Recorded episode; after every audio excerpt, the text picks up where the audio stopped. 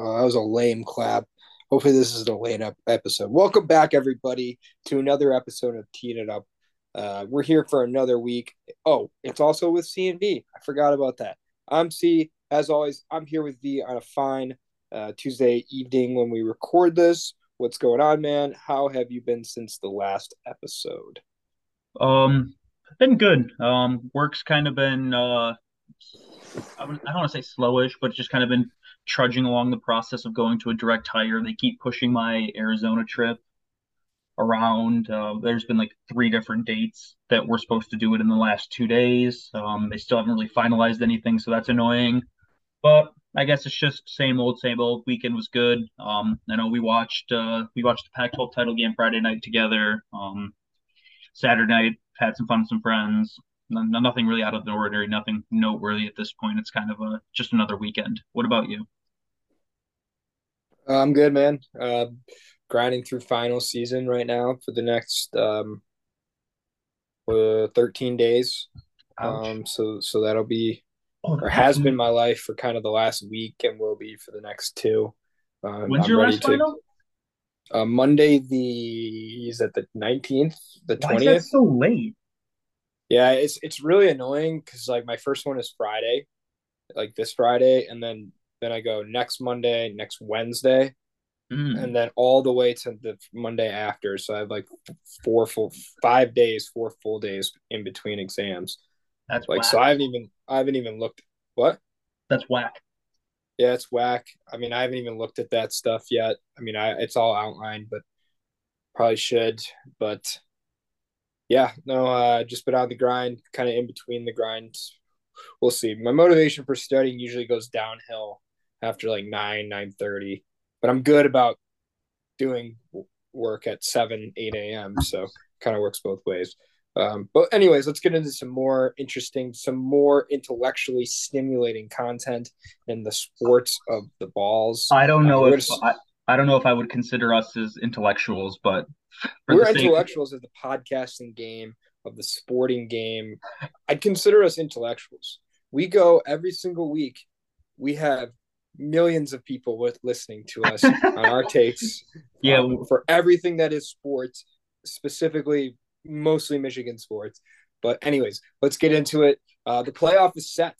College football. We've kind of been throwing hypotheticals for the last few weeks now, um, and it's set. It's here. Um, a week of conference championships. That, to be honest, a lot happened. Yeah, it, it didn't was, really change much. So. Yeah. Um, I mean, there was there. I, I I say let's just go through the kind of the expected. Um, Michigan hammered Purdue.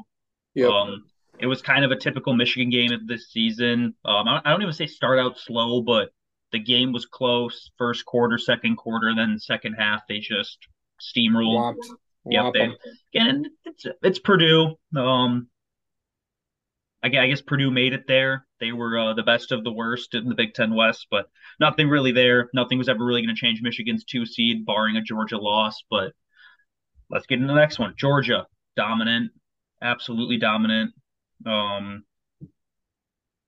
solidified the one seed. Not that there was ever really a question, even if they played a close game and Michigan blowed someone out. Um, it's just that the the team's incredible. Um, Stetson Bennett does exactly what you need him to do. He's not going around trying to necessarily win games for people. He's just doing that kind of game manager role, and that's all Georgia needs because if you score 20 points on Georgia's defense, you did really, really well as an offense because they are phenomenal.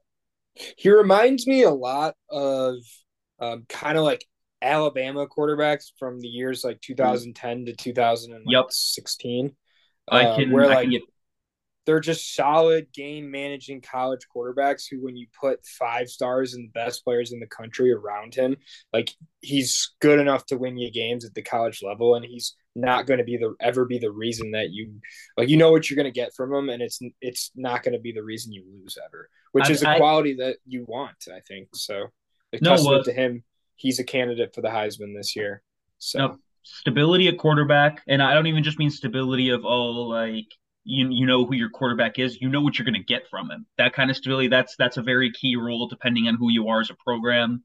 Um, that was huge for Georgia. Just they knew exactly what they would get from from one of, from the most important position every week, and they made sure that the rest of the team complemented that.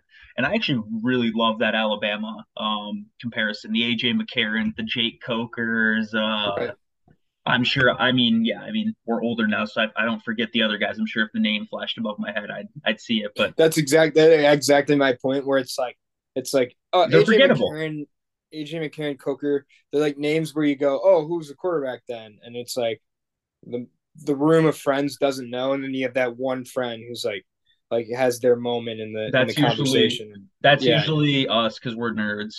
Right. Right. But that's who Stetson Bennett is in like six years from now. Uh, it's shame Stetson Bennett doesn't have the girlfriend that AJ McCarron did. Yeah. That, those well, were magical times.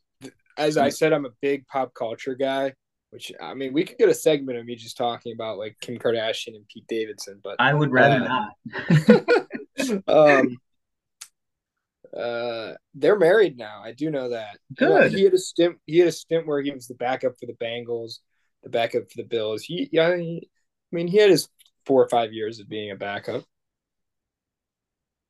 Yeah, no, I mean,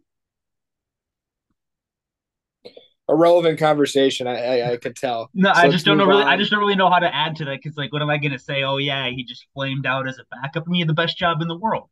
Yeah, yeah. So uh, we talked about kind of the inevitables, Michigan and Georgia kind of the clear one, two clear favorites going into this. TCU, probably the first team to ever lose their a game and stay in the same spot. Uh, uh, they I, lost. I believe so. They lost in overtime to Kansas State the Big 12 championship. Um, heartbreaking loss. They were kind of lucky that they even got it to overtime. Um, yeah, I, weird concept, but like I don't know, they were undefeated. They played a top 10 team in the country and took them to overtime and played a very competitive game. Like it's just kind of how the cards fell. Mm-hmm. Yeah, I mean, Max like Duggan. what's like yeah, Max Duggan. Like what's the rationale? Well, quickly, like okay, USC lost Friday night. We'll we'll just get that out of the way. Absolute choke job. Caleb Williams should win the Heisman. Next question. Ohio State feeds into that kind of at by default. Do you? And I think there's people out there that wanted to make this argument.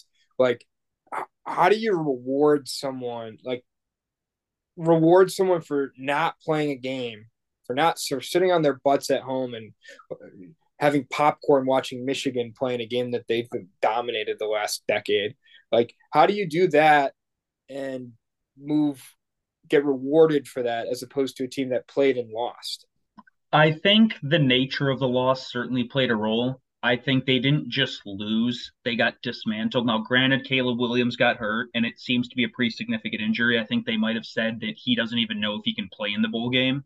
Um, I think it was one of those where he he is a warrior. You love seeing that out of your QB, but I think I want to say if I remember correctly, he got injured on that long run, and then yeah. that was still in like the second quarter and obviously he kept playing after that and just he, he, his mobility just went just got worse and worse. His his his ability to throw forget about just run. He had no power off of that leg and i think he did some I, I just assume that he did some pretty severe damage. You got whopped for a second time. I mean the first time wasn't uh first time wasn't like a, a beating but you got you got whopped by utah and I know what you're saying. I See, I more I am, I more meant TCU. Like people wanted TCU to be four and Ohio oh, State to be three. Yeah, so I don't agree with that. Like, yes, in my heart, I wish I could watch a guaranteed OSU Michigan game in, in the playoff just because I think the ratings would be great. I think the game would be great. The tension would be great. However, logically, when you think about it with your head, there is no rationale for moving Ohio State above TCU, right. especially not when they lost in overtime. Now, if Kansas State had beat them 150 to zero, maybe you turn around and say, well, but that obviously didn't happen and it obviously never would have happened. I just think it's one of those where I I don't I again I don't see the argument for keeping TCU or put pushing TCU behind Ohio State because oh yeah they lost a game you still have to look at their resumes as a whole TCU right. has more top 25 victories more top 25 games played and more wins it, it it's just so it kind of speaks to the point that you were getting at in where do we value conference championship games And Well, we used to value them greatly because TCU got screwed in the original playoff for not playing one. right. So, but there's this like, I don't know, like it, it, it it's when like I don't know because like you you measure the resume. To me, it's almost like in putting TCU ahead, you measure the resumes before, and then the conference championship game for an undefeated team versus a one loss team. Like you lose your one loss team, like the tie goes to the runner in terms of you made you played the game. But it works the opposite way when their records are the same and you lose a conference championship game and you're out like USC. So I don't like it's just kind of a different standard to me getting on the USC argument. So I think I don't see I don't necessarily want to say standard. The one thing I do want to say is I think people sometimes forget just because the rankings do go in numerical order, the gap between three and four could be exponentially bigger between the gap in four and five when it comes to rankings. Just because right. that says two or three, four, and five doesn't mean the gap is always one team. Like, yes, st- like literally when you look at the number as the team plays, yes, it says three, four, or five. But the gap in the committee standings, the gap in the AP standings, that can be so much bigger. And I think I think TCU being 12 and 0 had just built up one of those insane leads that I'm saying where people said, "Oh, but they lost. They didn't lose by enough to get knocked down." just because they say number three doesn't mean they have to lose. And I think a prime example was a couple years back. I say a couple. Oh my God, we're old. The Alabama LSU when they played, they, they played each other. I think it was Bama lost in the regular season, and the BCS computer still said they are better than everyone else. They said that those two teams were number one and two by such a big margin that just because Alabama lost, that did not mean that they should be warranted knocking down three. And I think that's something where I think people lose sight of occasionally that just because the rankings are lateral in terms of the numbers, that doesn't always mean the gap's the same. Okay, so you're saying that, that the gap there for TCU was to a degree where it, it made it, it, was almost moot. Um, yeah, I, whatever, I, do agree. Whatever happened with the rest yep. of the country, yep. I, I I can get behind that. Um, so obviously matchup wise, we can get into it a lot closer to it. Um, I don't know. So we, there's obviously Georgia, Ohio State will be interesting. That's two of like five blue bloods now um, that basically are kind of regulars to make it. Um, I don't know if you want to say anything early on. Like I don't, I don't really know how much I want to get into the matchups. I don't. I wouldn't want to either. Away. I think it's. I think it's still kind of early. I say maybe yeah. we save the matchups for a later for later episode where maybe we maybe do something special right before the the game. I don't know. It'll be tough. i will be in Bulgaria for New Year's, but we'll figure that. We'll burn that bridge when we cross it. No, I mean if we do a quick overview, Georgia Ohio State, that'll be a phenomenal game. Um, Michigan TCU should also be a great game, but I I do think it's it's less in doubt. I think Michigan wins, and I think Georgia wins as well. But I think Ohio State can put up a bigger fight than TCU can in the other game. Um, I guess there's my very very quick synopsis of what's going on. God, that would that would lead into just an absolute disaster on a Monday night, having to watch Michigan play in a national championship that you'll never hear the end of. So 1997 was 25 years ago, almost 26 uh, as December is the last month of the year. Yeah, we'll have to hear about this.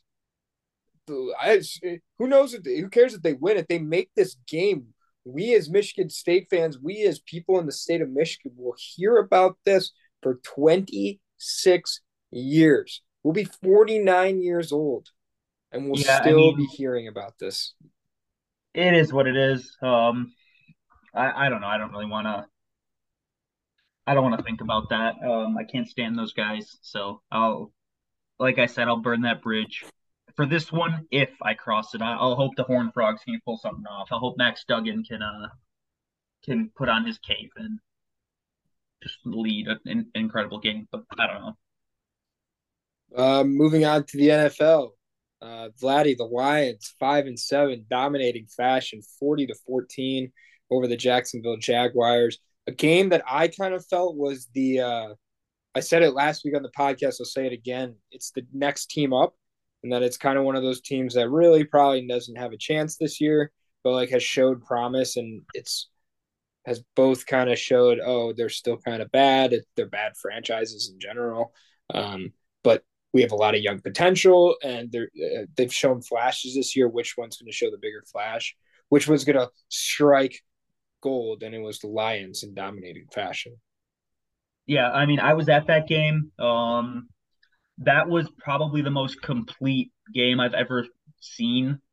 I mean, I'm gonna say ever seen, but from the Detroit Lions, that's certainly the best I've ever seen them play under Dan Campbell. Um, second play of the game, you're you're you're knocking the ball out of Etienne's right. hands, you're turning down the other side. They didn't punt. The Detroit Lions did not punt in that game. I know that's something we harped on the Lions defense for allowing Seattle to do uh, to us uh, two two three months ago at this point but we didn't punt. We again we played well on all facets. D'Andre Swift looked like he was out of the da- oh pardon my stroke. Swift looks like he was out of the doghouse, and he still runs like a pussy. Um, he he he was a couple of plays he could have maybe tried to run through contact, fall forward for an extra yard or two, or maybe find a wimpy tackler and keep going, but he just chose to run out of bounds. But they did give him more touches than they've done since probably week two. I think at 14 carries and six six or seven targets, a couple catches. So he was certainly out there, and hopefully that's kind of a sign going forward. Because as much as I love Jamaal Williams, he gives inspirational speeches and he's great on the goal line. But there are just things that he cannot do talent wise and athleticism wise that D'Andre Swift can, and we need that healthy going down the stretch if there is a playoff push to be made. Um, yeah, he's never a guy that's like, I mean, Jamaal Williams, never a guy that's gonna. He's not a make you miss guy. He's kind of he, a, a, modified power back. I wouldn't even call him a complete power I, back. I completely like, agree. He's not so, some prime LeGarrette Blount at 240 pounds just running through you. I mean, yeah, he'll try and run into you, and he's a he's a bigger boy, but he, he yeah, he that, that's that's a perfect example. It's a modified kind of hybrid type thing, but yeah, so I, I mean, he's like a good, and he's a good football player, solid. I even say good, solid football player, but he needs to be supplemented. Um, and you see it when when when they can do that two back rotation with him and De- D'Andre Swift, it it opens things up. Both guys do different things. D'Andre Swift can get out of the backfield, make guys miss, catch passes, and it opens more things up for Jared Goff it opens up things for the receivers who I I mean someone made the argument that the the Vikings have better or have worse skill guys than us. I think that's the worst argument I've ever heard in my life. Like, do you, you see the guys Josh is listening? You think Josh to? is listening right now? I, I hope he is. Do you see the guy outside of Amon-Ra St. Brown? Who does Jared Goff throw to? Josh Reynolds? Hey, dude, he's got two games of DJ Chark all season. Yeah, the Quintez Cephus.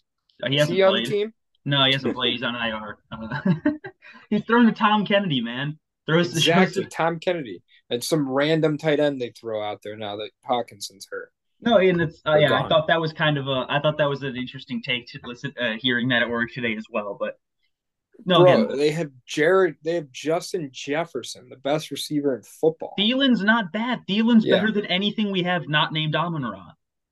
That's what I mean. Is like, like you just named two players that are like one's significantly better than Amon Ra. Amon Ra's great. He's no yep. Justin Jefferson. And one is really like Adam Thielen is still solid. He's not like leaps and bounds behind Amon Ra either. So I mean I mean, I also could throw in KJ Osborn and Jalen Reagor. Now you can say, "Oh, they suck," but someone from Minnesota could say the same thing about our guys that we just named right. that we think are all right. Just just because you don't hear someone's name every day doesn't mean they suck. It might just mean they're a wide receiver three. And I and I think I would take Dalvin Cook and Alexander Mattison over um, Swift and Swift and Jamaal. I think I would as yeah. well. I'd take our offensive line though. We got we got a phenomenal True. offensive line. But True. no, I think we're we're straying way too far away from this. Josh, we love you. Bad take though. Um, you're the king of bad takes, Josh. I really hope you're. He probably doesn't even know this podcast exists, so I could just kind of just make an, another side note here. Is you're the king of bad takes. Like, if anyone listening, please make a comment on Spotify if you can. Like, would you? Okay, here's the hypothetical. Would you rather hit, let's say, a 30 foot putt to win the Ryder Cup, a walk off win in the Ryder Cup, or would you rather win the Masters by I, think it's 10 strokes. I don't even know how I don't even know how I said said that question with a straight face. It's genuinely the worst hypothetical I've ever heard. It's it, it's straight blasphemy. The, the Ryder Cup is every other year. No one watches it. The Masters champion, you are literally golf royalty for life. Yeah. I mean, again, we strayed way too far. We started this with the Detroit Lions played well. We got into Viking skill positions, and now we're talking about golf. Yeah. I mean, let's let let's get back to um. So, let's get back to Lions' future. Lions so postseason talk. Let's do it. Let's actually, I can't say the p word yet. I will say the p word if they beat the Vikings uh this Sunday. I still think there's no chance. I think the Giants and the Commanders tying yeah, that did. We hurt. yeah, we can talk about that. That not that just didn't hurt. That's fatal because now whatever one of those teams loses the next game, God forbid they they tie again. I mean, I don't I didn't think that was a possibility, so I didn't really bring it up. But those two teams tying is fatal for us because now we have to go a full game better. Um, I think again that was a that was a that was crushing that nobody could uh because now you look at it and it's Seattle at seven seven and five. It has the last playoff spot, uh, or actually it's Washington at seven five and one. Yep. So like and so that the Lions are the best team below 500. So there's no there's no 500 teams. It's only yep. seven five and one seven five. So they're now what's that two and a half games behind with yeah, five no, to go, four to go look, it'll it, it'll be tough. Nine and eight might not do it because of that tie, because someone will end up being nine, seven, and one between the Giants and the the Commanders, and that'll screw us. Yeah. But listen, if you can get to nine and eight, whether you make the playoffs or not, I think that's a successful season. Um, I know. I mean, I think the Lions. I, I mean, I would say it. I would say nine wins a year after bottoming out is successful for anybody whether or not you made the playoffs. I mean, this do, do you remember what we were throwing to last year? Do you remember the team last year? I mean, it yeah, do you remember the team that Joe? The, do you remember the team the Bengals threw out when they won four games and Joe Burrow's knee got mangled, and then they made the Super Bowl the next year? I did. I I do because it's basically the same team this year. Exactly. I mean, yeah, that's a perfect way of doing it, but they. I'm also, just saying it's possible. No, I'm, I'm saying, uh, yeah, it's it's possible, but like, I, I also don't think that. I, I, do think that there should be some reference to where you were. As a, it's not. It shouldn't always just be where you where you're going. I think next year's a where you're going year. Um, especially after taking a top five draft pick. Shout out Matthew Stafford for getting shut down. Um, they lost again too. Yeah. No. Um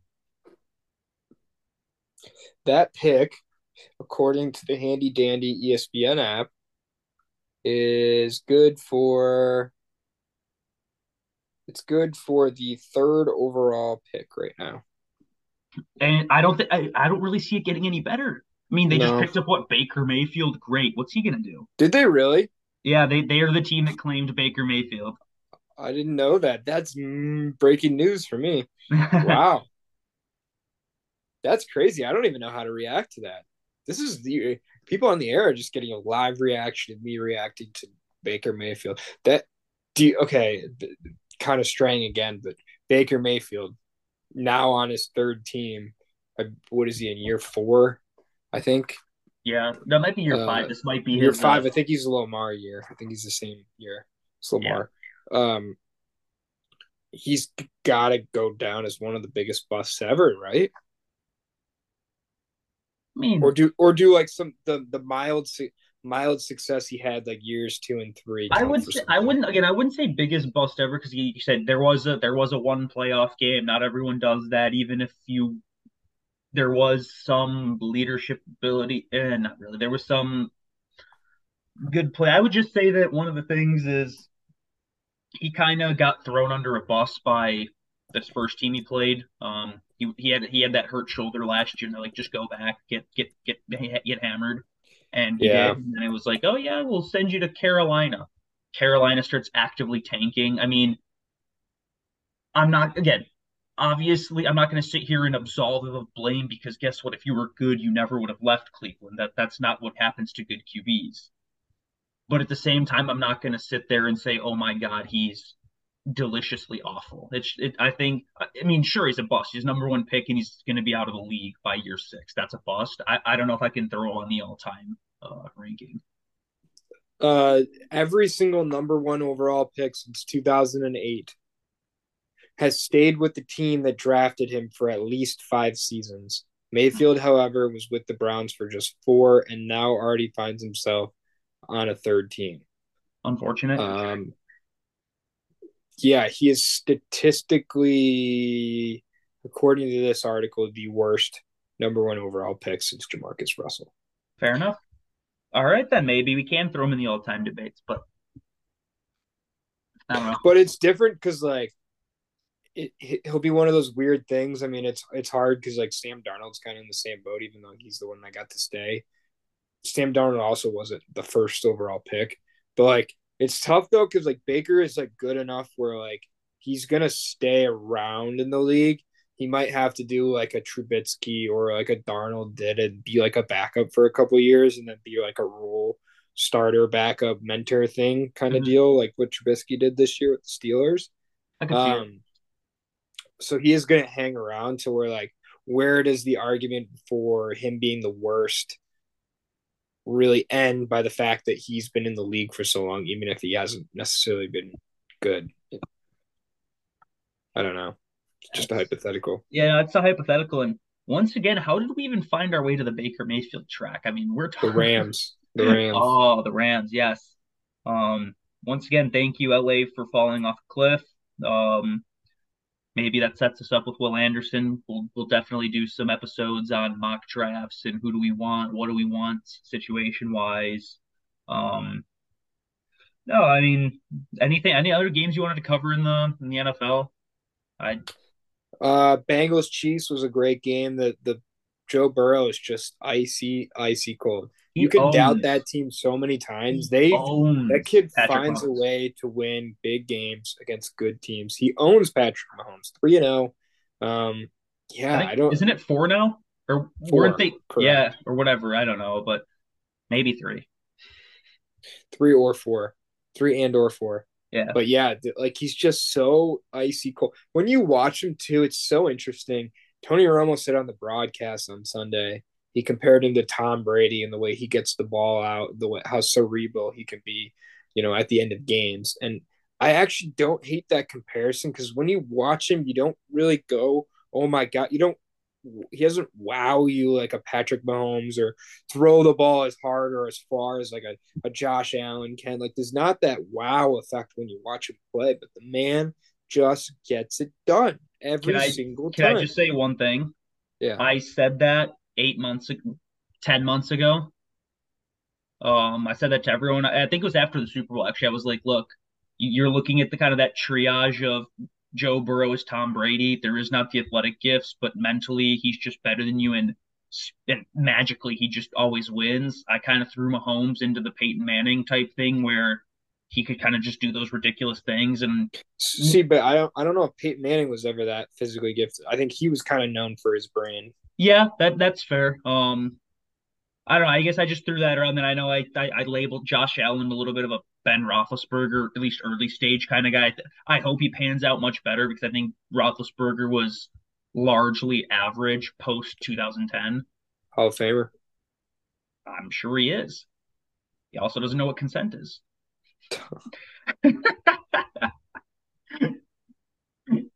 no means no. That's right, Ben. oh Lord. Uh yeah, so Joe Burrow. All right, Michigan State basketball. That's enough NFL today. Uh, Michigan State basketball. We're gonna get into them a lot more. Um, kind of as football season slows down and basketball heats up here uh, over the next month. It, we're gonna get a lot of MSU basketball talk. They're just so easy to rant about, especially the last three seasons. Like, like it's just, not good. It's just so easy. It's not that we're not good. We're just so average.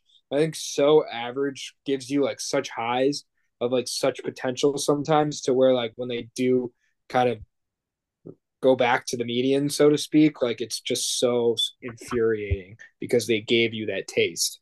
Um, but since we last spoke, They got absolutely dummied by 17. Could have been 37 against Notre Dame at Notre Dame last week. And then Sunday night at home at the Breslin, your Big Ten opener, you lose to a Northwestern team who's made the tournament once in their existence. Um, did but, has done most of the season without Malik Hall and Jaden Akins, so I kind of gave them a pass. Jaden Akins played a bit in the Northwestern game, so to me, it's it's, and I do think like Malik Hall when healthy is right up there for I don't know if we have a best player, but could be argued to be our best complete yeah. player. Uh, so I get that, but I like like like I said, he's not a our definitive best player.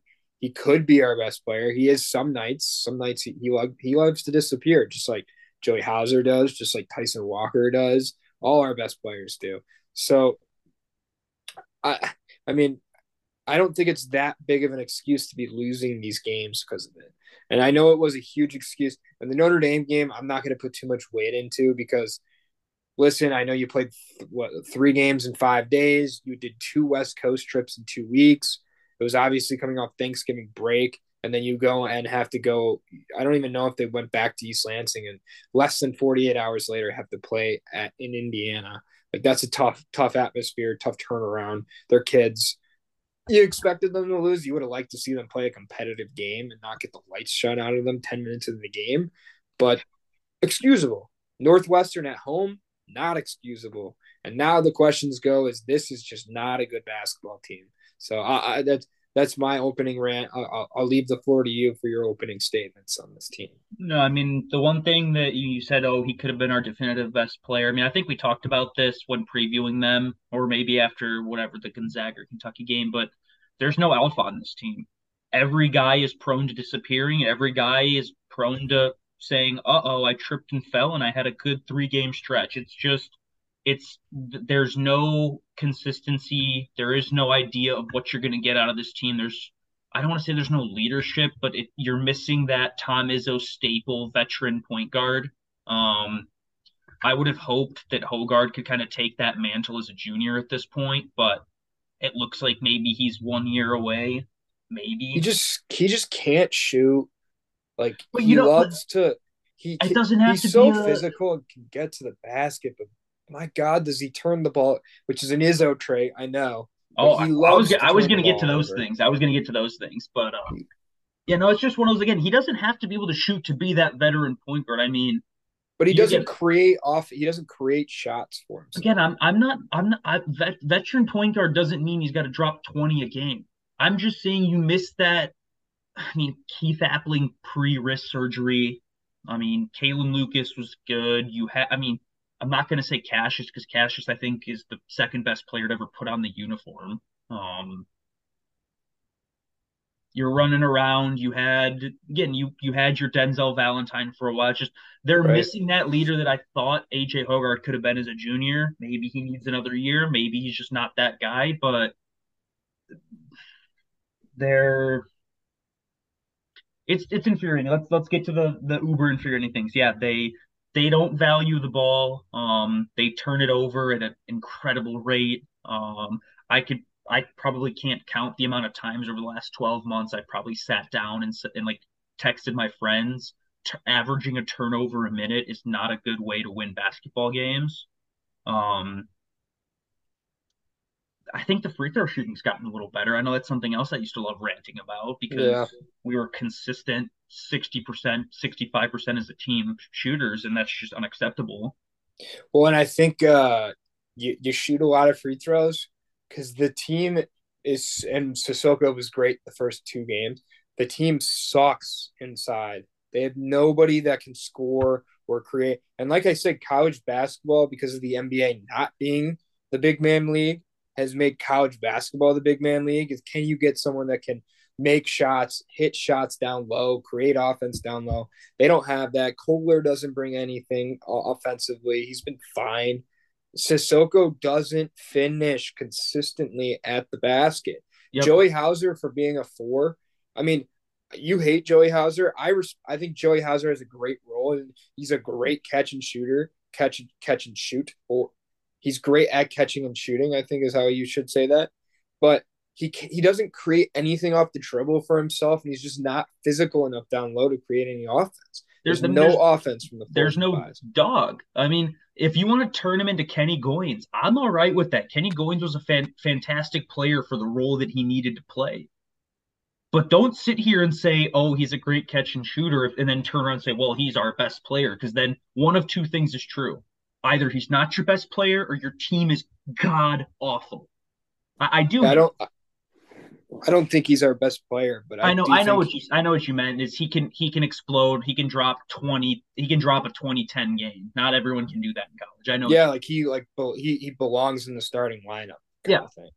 And again, maybe that's just a symbol of how far this program has fallen is that we're sitting here having this discussion about how a dude who we think's best role is a catch and shoot guy is labeled one of our better players. That's God, I need this recruiting class to show up, and God, I need them to not suck, or else. I was gonna say it's a it's it's turning in early on. I mean, December won't really bring much. I think they play Penn State tomorrow, and then they play a bunch of MAC schools basically the rest yep. of the month. Um, so like it won't say much, but like as an MSU fan early on, it looks like it's a year you're praying the streak continues as a nine or ten seed again, and then you look forward to next year and all these big recruits. I don't know finally got one of those classes. What? I don't know if I'm praying for the streak to continue. I've told you this. I want yeah, I don't see any benefit in college basketball to the streak ending. The like benefit is your coach sits down and says, "Wait a minute, maybe I should try and figure out a way to not average 17 turnovers a game." Maybe I should sit down and emphasize some other form of something. Maybe I should figure out a way to coach against or run an offense against a high school zone. I, it's just. So you're saying he won't make an adjustment out of like, oh, it's working. Yeah, it's one of those where you have to hit rock bottom to realize you're there. You can't yeah, just float I, I above almost, it and think that argue, you're. I'd almost argue Izzo is so secure and so like towards the end of his, you know, that he, just doesn't five, care. He's marked he Antonio signed a five year deal, and that yeah, he that, like he's not going to change no matter what. So well, I don't really think that really means anything. Enjoy nine seats, man.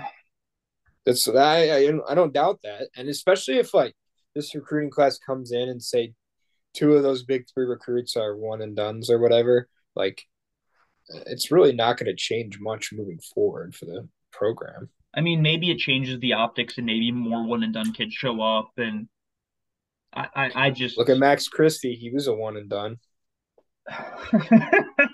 he's he's he on the worst the team in the uh, Is he still on the Lakers roster? Or is he? Yeah, he gone? he plays like he plays most games.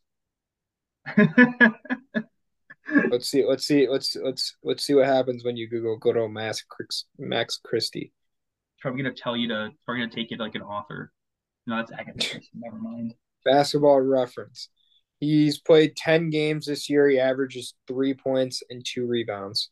Hey, that's that's a phenomenal player. Um, yeah, Max Christie should have come back. Um, I don't know.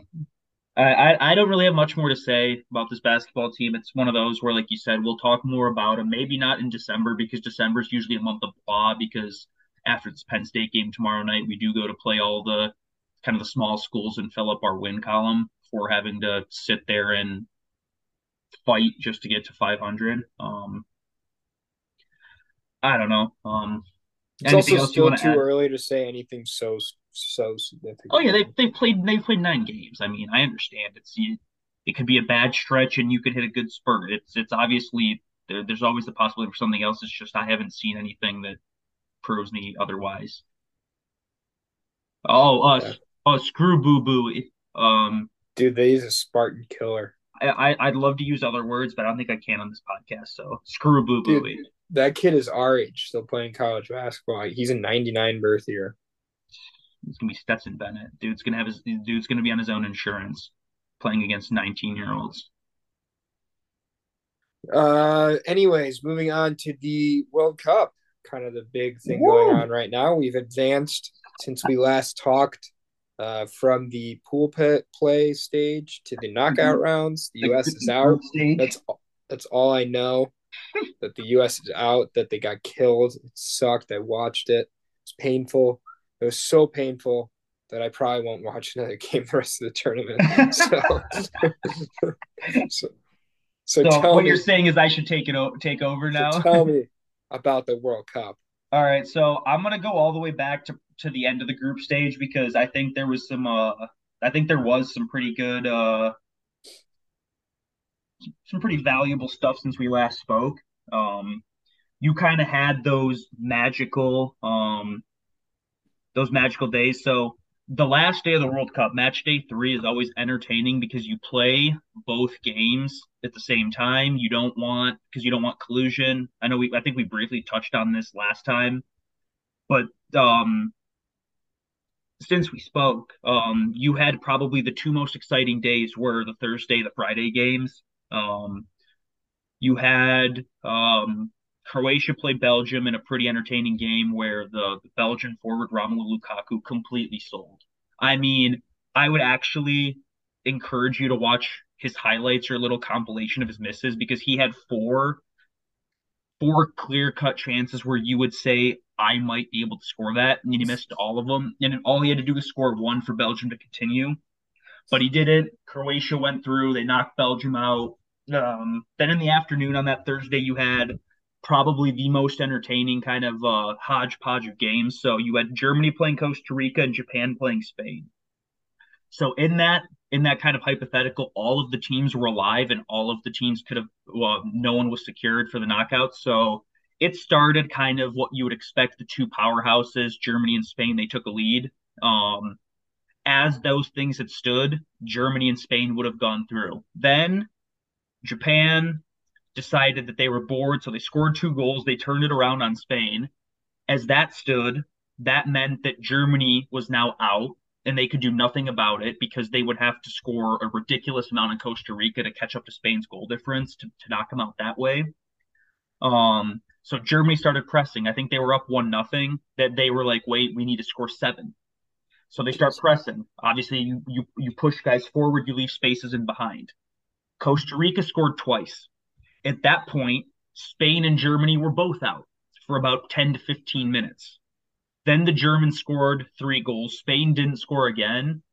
And you had Japan go through as group winners. Spain went through as uh as kind of the second place team, but just that kind of 10 minute span. I know I was in work. I, I ended up texting one of my buddies. I was like, hey, pull up a laptop, put it next to your TV, and FaceTime me. I'm going to sit there quietly on the phone watching both games, but I want to be able to watch both games. And so, Max, thank you very much, sir. Um, it That's was a true friend. no, that's a that's a true friend. He's Max is a great kid. Um, but we sat there and we're and I, I'm just vibing and it was great. Um, I would have liked to see Germany and Spain go out, uh, or and Spain go out, but they took care of that today by losing. Tough Um, bracket. I didn't know Germany and Spain were in the same bracket. Yep. Um, again, I mean, the one thing I'll say about the Germans, I don't really have to go too far into it because it's probably not worth the time, but if they cared as much about actually playing the sport as they did about trying to teach other countries about human rights, maybe they would still be in this World Cup. Um, after that, you kind of had again the, the the Friday games were kind of similar in the sense um, some hypotheticals. Uh, South Korea beat Portugal and uh, saved themselves a spot in the knockouts. Uruguay, uh, they won two nothing. They beat Ghana, but despite that, they got knocked out. Um, they needed one more goal to go through, but never came. Um, Brazil lost to Cameroon. Switzerland beat Serbia, and there wasn't really much on that Friday. It was just kind of the, teams that had won all their games resting their players for the knockouts. Um, then let's let's get into kind of the, the big one, like you said, the one that I mean most of the country, but not most, but a decent amount of the country probably tuned in for Netherlands, U.S. Um, a just pathetic defensive performance by the United States. Um, they scored the same goal three times, Yeah. cutting it across the box, nobody marking the defender in the box, and tapping, tapping, tapping. Lose 3 1 to a better team. I, the goal that we scored was one of the coolest things I think I've ever seen. Just the way it kind of popped up off the off, I think it's Haji Wright's foot. I've never I've never seen anything like the, the way that ball kind of looped over his foot because the way it was angled, I didn't think it was possible. But it it looped up, it went in, gave everybody some hope for about ten minutes until we forgot how to defend again. Um, Call me crazy too. I like didn't did like like you said as a non-soccer savant, like even I could tell that those like those are just tap tapping break break yep. super bad breakdowns defensively. But like aside from those just absolute bonehead breakdowns, like I thought we actually carried play more than them. Aside from that, the rest of the game. I mean, I think a little bit of yes and no. I would say, um, or is that just them kind of going defensive because they had a two? That's what I was gonna say. Is I mean, you go up to nothing, you just it's kind of like in football, you start playing prevent defense, and yeah. it, the only thing it does is prevent you from winning. Um, but no, I mean, yeah, they if you want to say that they played a, a, straight up game in the in the kind of the middle of the field, I think that's a fair statement. I think our midfield's very good, but um, we we lack defenders and we lack a striker to be able to score goals. I mean, we scored two goals all tournament, and mm. um, one of them I will absolutely deem a fluke. I mean, absolutely deem a fluke because it was it just wasn't. Scored three scored goals. Three goals. Three goals. Yeah, I forgot. I forgot the uh, the original goal against Wales, but yeah. So it is what it is. Um, you had uh, Argentina beat Australia uh, in a game that at the end was much closer than it should have been. Argent- Argentina went up two nothing. Australia got kind of a lucky redirect goal, and then they kind of did the classic thing. They pushed forward, and Argentina could have scored 17 goals. I'm slightly exaggerating, but they could have scored so many goals that just somehow never went in. And right at the end, Australia had two chances to send it to extra time and they missed them. I'm disappointed because I hate Lionel Messi and I wish he would have lost to the land of spiders. But um, after that, you had France murder Poland, England murder Senegal. Um, I watched the England Senegal game um, on or in Ford Field. It was kind of entertaining.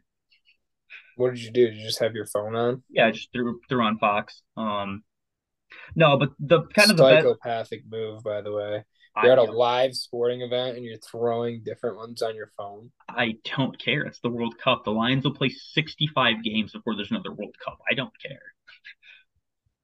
Um, after that, I mean, Monday's games were awesome. I almost had a heart attack at work watching uh, Croatia Japan.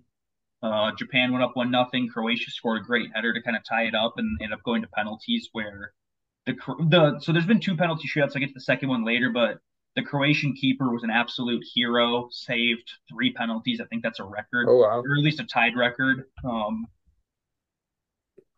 so you got that. Brazil murdered South Korea.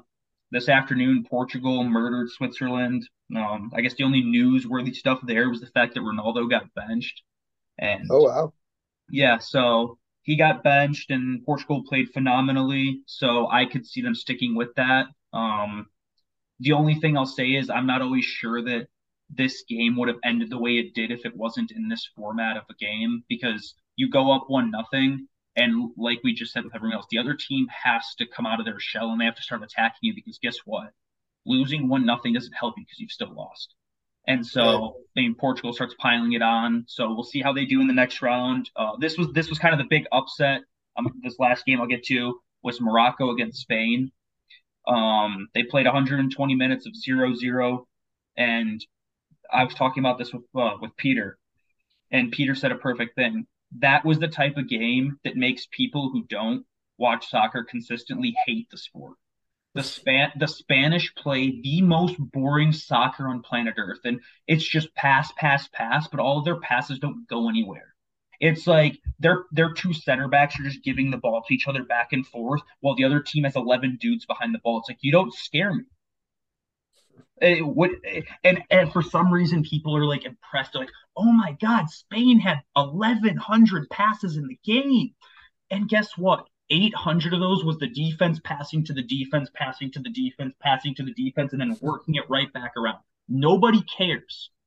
I first of all, I I mean, I despise the Spanish national team, um, which is interesting coming from a Real Madrid fan, but they got a they have a coach that's incredibly skewed towards Barcelona players, so screw him. Um, I going, I mean, this the the penalty shootout itself was kind of similar to the Japan Croatia one. The Moroccan goalkeeper stood on his head. Uh, he saved two, and the third one missed. They hit the post, but he would have saved it if it was on target because he was he guessed right every time. He was he was absolutely living rent free in the Spanish players' heads. And what was funny about that was the Spanish players' coach was like, "Hey guys, I want all of you to take 1500 penalties a year with your club team because we have to be ready because Spain has been knocked out of the last 3 tournaments in penalties and they got knocked out again in penalties." So I was incredibly happy. Um, I think the Spanish are frauds. I think they play trash. Like just they play. It's so boring to watch. It's so. At the 90th minute, like when the when the regular time ended, there had been two shots on on goal combined for both teams. Oh my god! No, it was like I said. It is the type of game where if I had asked you, "Hey Connor, you want to watch this game with me?" It's it's the World Cup round of 16. It's a big game you probably would have punched me in the head after and said, Why would you make me do that? it was terrible. And the Spanish being gone is good because they're a big name, but they're trash to watch, and I don't want to see them on my screen. So, so I mean, you got so we're, we're in the quarterfinals. We got some. There's some juicy matchups. I mean, Croatia, Brazil, Friday morning at 10. I'll, I'll, be watching that with a buddy of mine. He's Brazilian, so we'll have a lot of fun. He's got his team. I've got my team. Um, Brazil's probably heavily favored, but you never know. Um, Netherlands, Argentina, Friday afternoon. That'll be a great game. I, I, think it's tough to kind of predict who would be favored there, but I guess we'll see. Um, Saturday morning, 10 a.m. is Morocco, Portugal. Um, that is going to be, I think, an incredible game because again, Morocco play a really nice. Um, they play really well, attacking, fluid. It's entertaining to watch. Their fans are. I, I mean, I assume it's because Morocco's close to Qatar, but they had about 30,000 fans in a 40,000 person stadium. I mean, it was the crowd was incredibly skewed. It was beautiful to watch, and I really like them. I would probably still want Portugal to go through for the Ronaldo stuff, even though he's on the bench now. But I would not hate it, and I would absolutely root for them in the semis. They would also, this is a fun fact, there has never been an African team to make the semis in the World Cup. So they have a chance to make history against Portugal on Saturday. And then the last game is England France. That is a game where, to be honest, I would probably root for a natural disaster to strike and just both of those teams lose. Um, so what was I, that game again? England France. I, oh. I despise the English, and I'm not a really big fan of the way the French play. I think they kind of play like terrorists, given the amount of attacking talent they have. So, um, so who do you like? I mean, in the international world, it's really it's tough because like you don't see these teams. You don't see these teams players, right? Yeah. See, like you, again, you don't see these teams play often. Like I can't root for Bulgaria because they're not gonna they're never gonna make a major tournament again because they're I mean I could keep to a rant about that. Um, I mean, it's not like Bulgaria is going to be there. I personally don't like um, the way soccer is taken in the United States, so I don't really root for the U.S. either. Um, the way soccer is taken. The yeah, so I don't like the MLS, their lack of promotion and relegation. I don't like the way they treat it like franchises opposed to actual teams. Like, you know why teams in the United States are called franchises? Because your success is guaranteed no matter how bad you are. Sign the Detroit Lions. They've been garbage for 150 million years. The T Rex was on the was on the planet since the last time the Lions did something, and they still worth five billion dollars. Right. That's not that's not a team. That's a franchise.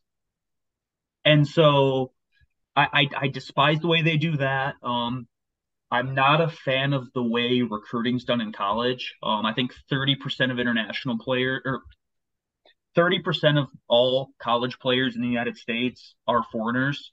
I think that's not some. I don't think that's a sustainable model, or that's not a model that breeds success.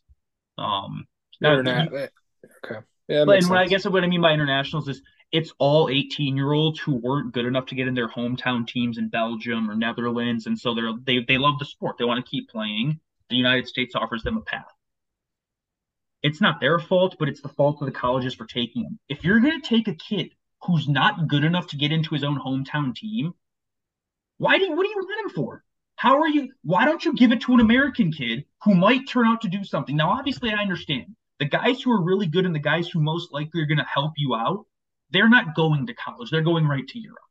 But if you look at the starting goalie for the United States, he played D3 college. I told you. He was on the mm-hmm. not top 10. I told you last week, he's on the not top 10. And he thought about quitting. He had only played soccer for four years, but he stuck with it and it worked. I think you cut out those hypotheticals from ever happening by giving that many kids or that many foreigners a shot in the United States. I don't like this note. Uh, the thing that really boils my blood is when you have like yeehaw Yankee boy who's like, oh, if our best athletes played the sport, we'd be sick. And it's like, who do you think goes out there? Do you think Christian Pulisic is obese? Do you think Tyler Adams is a quadriplegic? Like, no, they're athletes. You don't play. You don't play soccer. You can't out athlete someone in soccer. Yes, it helps if you can run a little bit quicker and maybe jump higher. But none of that matters if you don't know what to do with the ball, where to go with the ball, how to stop the ball, when to pass the ball, where to pass the ball, who to pass it to, where to move. Soccer is soccer is kind of like hockey to me, in that like the it's the it's the sport where yeah, like obviously extreme speed in any sport yes. is is a given and cool. size. You yeah, you can't coach size helps and all that, but for the most part, uh, good soccer players and good hockey players on the street look like normal people. Yeah, I can I actually I can get behind that. Um, I don't think I can ever sit here and tell myself like, oh, if I saw some famous soccer player, I wouldn't recognize him because I would. But I think for hockey and maybe you for soccer, if I saw some of those guys, I wouldn't know who they are. Right. They just look like normal people. Yeah. No, and it's they're just in shape people. Yep. And I, or opposed just, to like basketball, they're freakishly tall yep. and and football they're freakishly they're, they're all thick. Built. And, and it's a yeah. it's a different sport. It's continuous. There is no set place. Like again, athleticism helps in a set play because guess what? I can line up Jameson Williams on the line of scrimmage and I can tell him, put your head down and start running.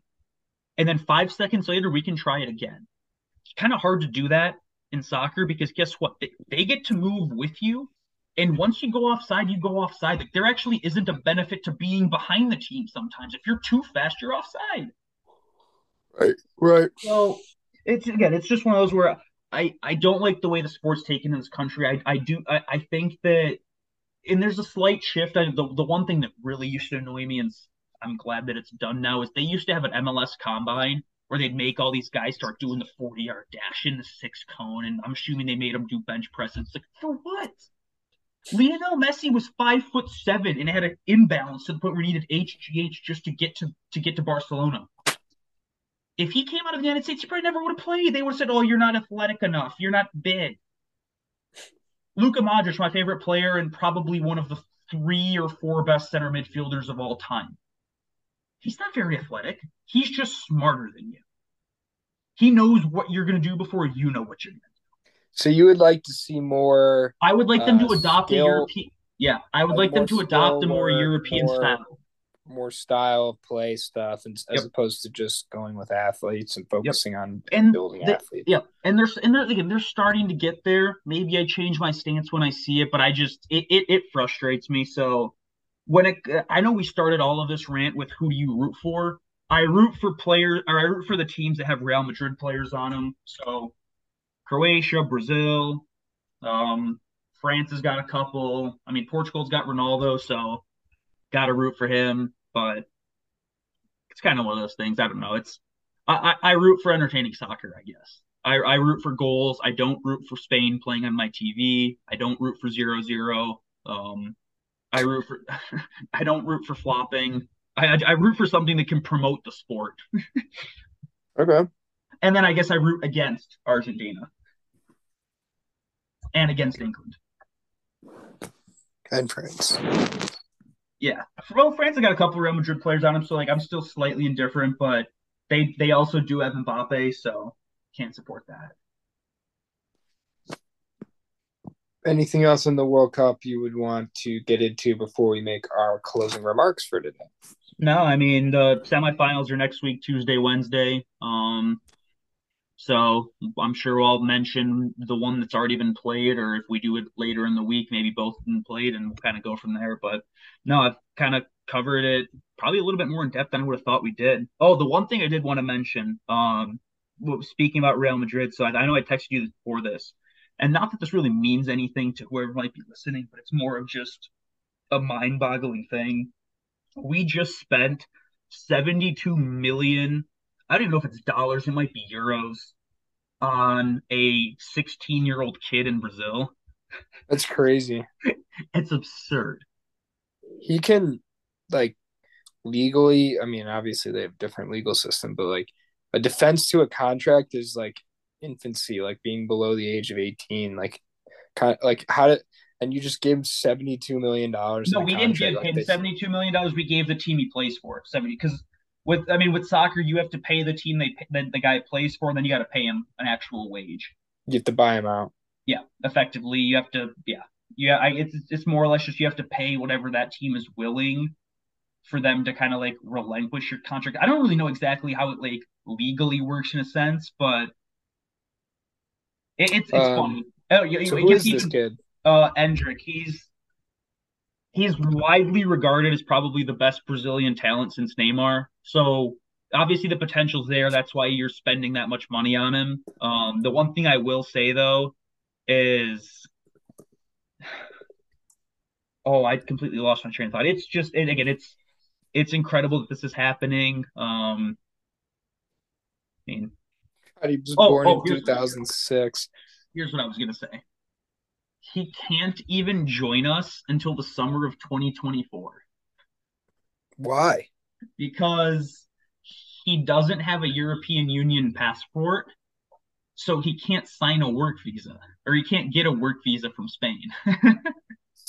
so where was he playing? Oh, he's playing in He's Brazil. Brazilian, yeah. So he, he I mean he plays for his hometown team. He plays for the team whatever uh, the team's called Palmeiras.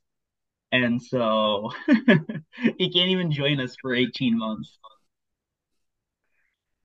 I'm looking at this guy's Wikipedia right now. It's it's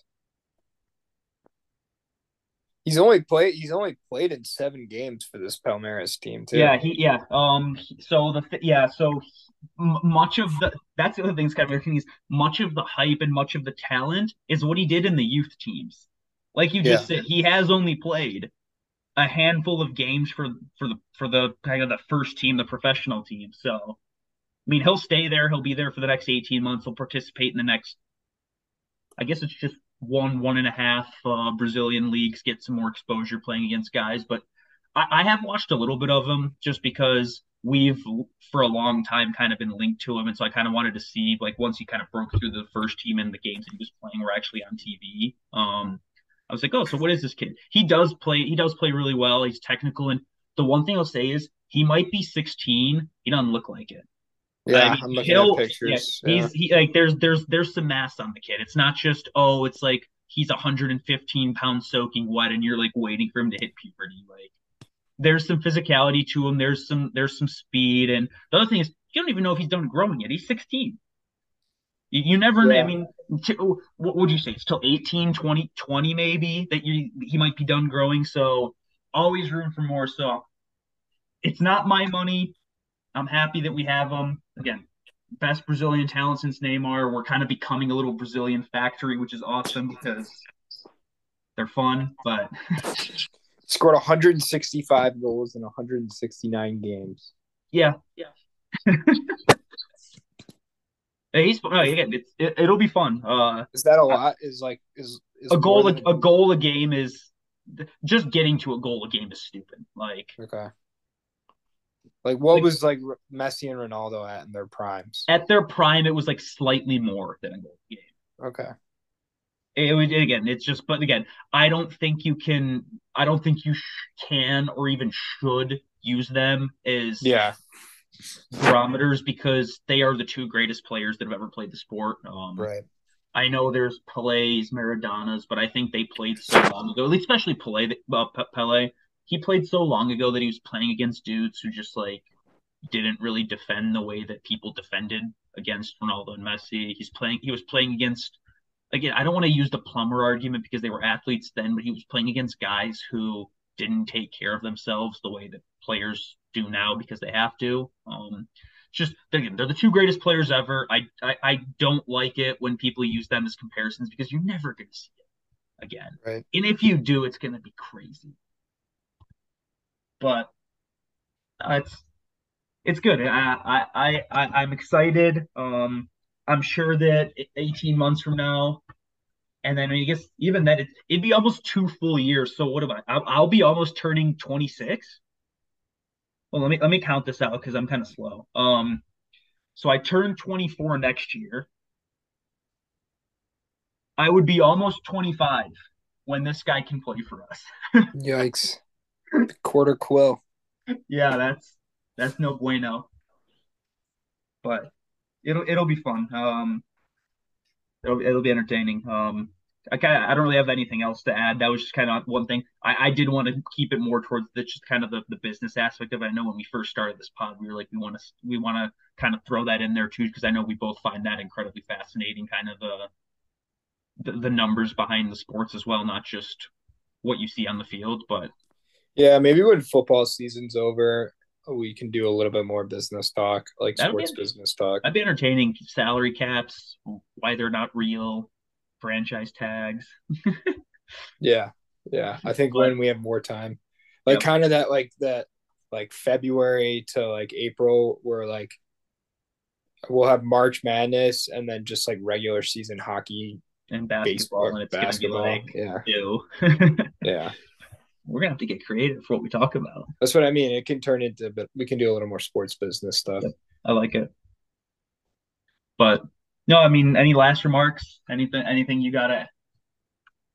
No, man. Uh, just gonna say, manifest uh, my assent as a contract term. You need, you need mutual assent and consideration to have a contract. Um, so I'm gonna manifest good vibes until we talk, and then I pass these two exams, three exams probably until we talk next. So okay, uh, I'll talk to you more about that, just kind of off, uh, off air. But Nice um, way to end to- it. yeah. now to everyone who's made it this far, thank you very much for listening. Um, we we got to get a little bit better with uh, kind of sharing this out again. I, I know I, I got a little more free time than you might, so I got to get I got to get better with that. But share with share with family, share with friends, throw it at your dentist. I don't know. Um, Yeah. we but we we do really appreciate if you made it this far, and I guess I'll leave everyone with a kind of go green, I guess. Bye, y'all.